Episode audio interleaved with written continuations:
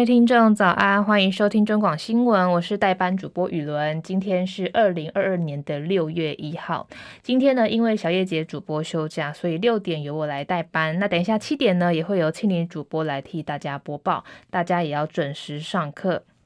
今年呢，其实已经过了一半，有没有觉得时间真的过得非常的快？每次呢，在年初都会帮自己定下一些小目标，就是一些可以具体达到的目标。但是呢，就是这几天回过头来看，发现哎，好像没有完成太多。所以呢，希望在二零二二年剩下的时间里面呢，可以再加把劲，然后完成自己的目标。新闻开始呢，一样来先来带大家关心天气的消息。昨天呢，下了一整天的雨，今天终于回到这个晴朗稳定的好天气。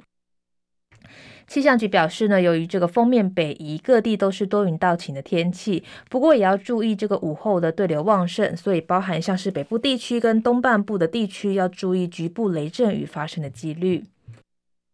清晨，中南部受到这个西南风的影响，可能会有短暂的雨势。不过，这个范围比较小，而且时间也比较短，所以对于这个上班上课的民众来说呢，影响不太大。这样的好天气呢，会一直持续到端午的连假，一直到礼拜天都会维持这个稳定的天气形态。另外，气象局呢也向台东发布了高温特报，有连续出现三十六度以上的几率，也要记得外出要防晒。至于外岛的金门、马祖呢，也有浓雾特报。目前的马祖呢，已经出现能见度不足两百公尺的现象。先来带大家关心，继续带大家关心天气。目前台北是二十四度，台中二十五度，嘉义二十四度，台南二十七度，高雄二十七度。另外，台东还没有出现，花莲是二十四度，宜兰二十四度，基隆二十四度。外岛部分呢，马祖跟金门二十一跟二十三度，澎湖是二十六度。由于乌克兰战争推高了这个能源跟食品的价格，欧元区五月的通膨率再创历史新高，市场对这个通膨的担忧再现。周二美股开低走低，道琼指数一度下跌将近四百点，最后的收盘呢，四大指数都是齐跌。包含道琼指数下跌两百二十二点，收在三万两千九百九十点；纳斯达克指数是下跌四十九点，收在一万两千零八十一点；标普五百指数也是下跌二十六点，收在四千一百三十二点；费城半导体指数下跌十六点，收在三千零九十八点。国际消息，由于通膨的问题持续升温，美国总统拜登在美国时间五月三十一号跟联准会的主席鲍尔会面，这个也是拜登去年十一月提名鲍尔之后呢，两人的第一次会面。这次的会面主要聚焦在美国跟全球的经济局势。拜登在会前说呢，联准会肩负了控制通膨的主要任务，但他也强调说呢，这场对话不会影响联准会的决策，会给他们独立运作的空间。事实上呢，鲍尔过去也曾经回应说，这个联准会愿意升息来冷却经济，直到通膨下降为止。据了解，由俄乌战争让供应链持续吃紧，目前美国的通膨率已经创下四十年来的新高纪录。欧盟昨天在峰会中同意对俄罗斯实施第六套的制裁，将停止进口大部分的俄国石油，但豁免透过输油运管抵达欧洲的石油，为匈牙利做出让步。在俄罗斯入侵乌克兰之下呢，欧盟商讨对俄国石油禁运已经持续多个礼拜，让这个欧洲团结的立场开始动摇，切断俄国对德国等主要经济体的天然气供应呢，变得更加的艰难。爱沙尼亚的总理呢，在布鲁塞尔的峰会中第二天表示说：“我认为天然气必须被包含在第七轮的制裁当中，但我也是一个现实主义者，我觉得这个不会发生。”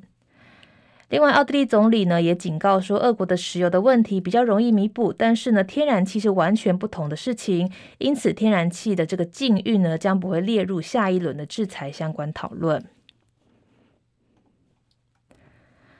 乌克兰东部的卢甘斯克州长表示，北顿内茨克大部分的地区呢已经遭到俄军控制。乌克兰总统泽伦斯基也批评说，欧盟对俄罗斯的第六轮制裁跟前一轮相隔五十多天，让人难以接受。戚海伦报道。乌东顿巴斯地区遭到俄军持续猛攻，而位在乌东卢甘斯克州的工业城市北顿内茨克情况备受关注。根据卢甘斯克州州长盖代的说法，北顿内茨克目前大部分地区遭到俄军控制，但是俄军还没有包围这座城市。他表示，俄军空袭了当地一座化学工厂的硝酸槽，一旦吸入或者是皮肤接触硝酸将有危险，呼吁民众准备防毒面具，并且待在避难所。盖代形容北顿内茨克已经有九成遭到了摧毁。在俄军持续轰炸的情况下，也无法疏散民众，或者是将人道补给品运送到当地。目前当地还有大约一万五千名平民，而原本大约十二万人口中，大多都已经逃离。对于欧盟祭出对俄罗斯的新一轮制裁，乌克兰总统泽伦斯基表示欢迎，声称俄罗斯将被击败。但是他也批评，距离上一轮制裁已经相隔五十多天，延宕太久，让乌克兰难以接受。泽伦斯基也说，在乌克兰南部的克松和哈尔科夫。乌克兰军队已经取得了进展。记者戚海伦报道：新北市一位两岁的男童恩恩呢，因为染疫死亡。他的父亲要求公布消失的八十一分钟到底发生什么事情？为何向这个地方的卫生所一九二二求助都没有下文？指挥中心昨天表示，一九二二呢都会有这个录音档，所以呢，民众在一年内呢可以来调阅记录。今天凌晨，恩恩的爸爸呢再度发文说，已经拿到机关署这个调阅两部分资料当中的一部分。他一共了申请两份的资料，包含是他跟一九二二之间的通话录音，还有一九二二跟其他单位的横向联系记录。他的呃，恩恩爸爸也强调说，他们需要的是资料，不是政府官员的回应，也表示愿意跟新北市政府来当面讨教这个相关的事宜，希望儿子的死能够有个答案。接下来是十分钟的早报时间。今天的包含联合报跟这个自由时报头版头条，其实都谈到了昨天的这个教练机坠毁的事件。AT 三坠毁造势沉迷，起飞三三分钟，刚回报正常，航机消失，少尉学官徐大军殉职。空军官校机号零八五二的 AT 三教练机，昨天上午起飞三分钟之后呢，在官校的冈山机场东北方约五里处坠毁。第二次单飞的少尉学官徐大军当场死亡。空军参谋长这个黄志伟表示，他在失事前呢，曾以无线电回报飞机正常，随后这个航机光点迅速从这个雷达的荧幕上消失。空军呢已经下令 AT 三全面停飞。据了解，徐大军的遗体呢被包在这个座椅上，座椅的下方的弹射座椅弹药依然存在。降落伞呢在飞机旁边，地面人员呢并没有接获到任何飞机弹射跳伞的讯号，空中呢也没有传出任何飞机故障的这个无线电回报。由于 AT 三的教练机没有这个黑盒子，所以呢需要做残骸的分析才可以厘清失事的原因。空军司令部表示呢，徐大军昨天上午八点三分在空军官校执行例行的训练，八点六分呢在冈山基地的这个航线上失联。冈山消防队通报，在冈山的这个田厝一路前的空地有发现飞机残骸跟飞行员的遗体。殉职的人呢是二十三岁的徐大军，空军官校一一零年班，飞行的总时数呢一百一十六小时二十分。AT 三的机种飞行时间是二十四小时。失事的教练机近一年没有重大的修护事件。根据目击者描述呢，看到飞机零件四散，才发现飞机失事，立刻报案。徐大军的这个父母跟妹妹呢，随着空军司令刘任远搭机南下，先后到这个殡仪馆跟飞机的坠落现场。三个人呢，眼神哀戚，眼眶红肿。徐妈妈甚至难过到需要人员来搀扶。空军参谋长黄志伟说呢，徐大军曾经在五月十八号完成 AT 三教练机第一次的单飞，鉴定是合格的。随后呢，又陆续进行五架次的飞行训练，情况也是正常。昨天进行第二次的航线单飞科目，先由教官带飞一次，完成三次的起落航线。教官确定他稳定正常之后呢，就就让他来单飞，没想到就发生意外。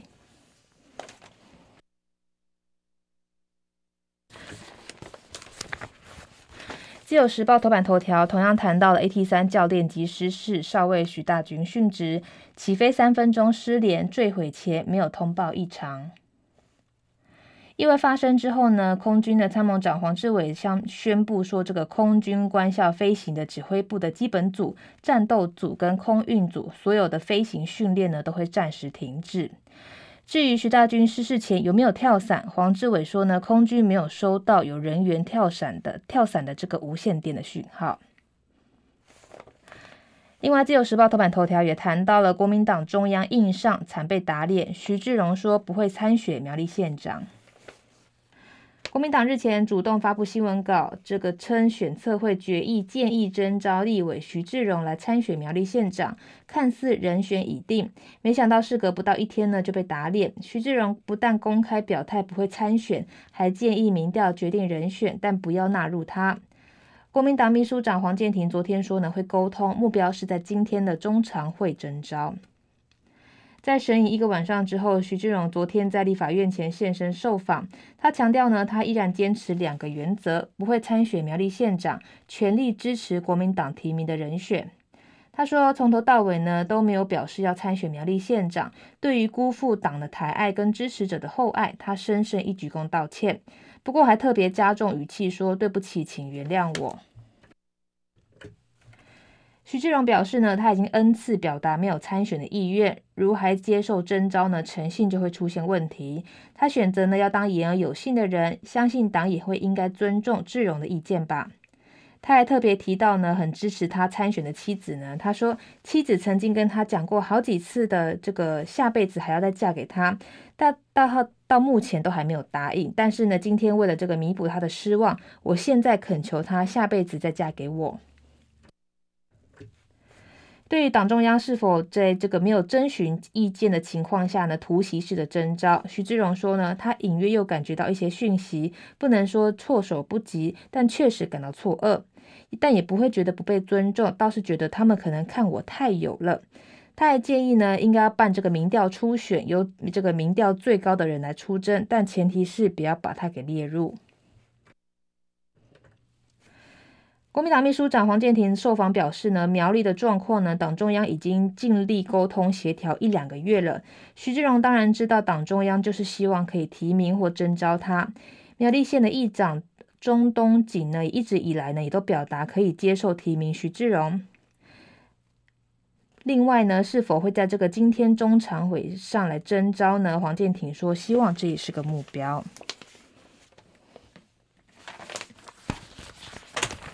接下来是中国时报头版头条，谈到了本土破两百万例，中南部下礼拜达到高峰。苏奎指示六都设儿童接种站，减轻地方的负担。柯文哲杠中央好大喜功，累死三军。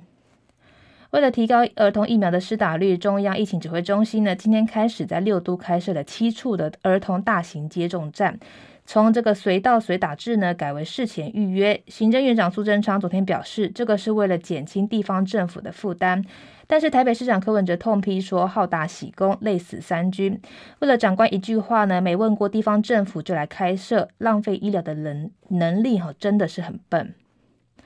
本土昨天新增了八万六。六百五十六例呢，包含新北、台中、高雄，都是前三名确诊数都破万。台北市呢降到六千七百零七例，排在第五名。从二零二零年以来，本土的这个累积个案已经突破两百万例。苏奎前天指示要在六都加设五到十一岁的儿童接种站，柯文哲说呢，没有得到中央的通知，而且这个是白痴的命令，因为呢台北市的儿童近期都会在按进度在学校施打，中央应该要相信第一线的指挥官，不要再发明新的措施了。接下来是工商时报的头版头条，谈到了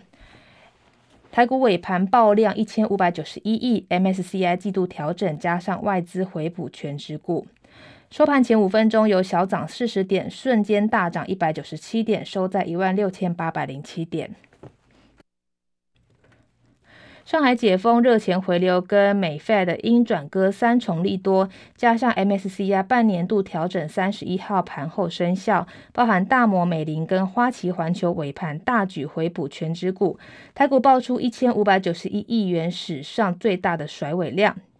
加值权加指加权指数呢，以一万六千八百零七点做收，大涨一百九十七点，月线翻红拉出九百七十六点的这个下影线。分析师认为呢，台股逼迫的反弹有望朝万七前进。外资三十一号大举回补两百三十二亿元，尾盘集中火力加码台积电、联发科跟力积电等重量级个股，让台股临收盘前呢前五分钟有小涨四十点，瞬间再冲出逾百点的涨点，中场大涨百分之一点一九，成交值爆量达四千零三亿元，离季线一万六千八百五十三点只有一步之遥。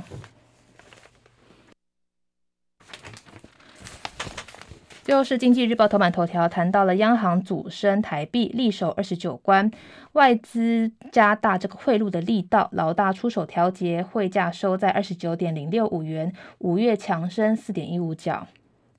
外资本周加大汇入力道，昨天股汇双涨，台股由跌转涨，新台币开盘之后呢，也由贬转升，早盘劲扬一点二六角到二十九点零一八元。一路往二十九元的整数关卡敲进，不过央行不乐见新台币的这个汇价涨势过猛，出手调节力守二十九元的关卡。新台币中场已升值七点九分，收在二十九点零六五元，升破二十九点一元，连五个交易日走升，创一个半月来的新高。这是今天的六点新闻，那我们明天见喽，拜拜。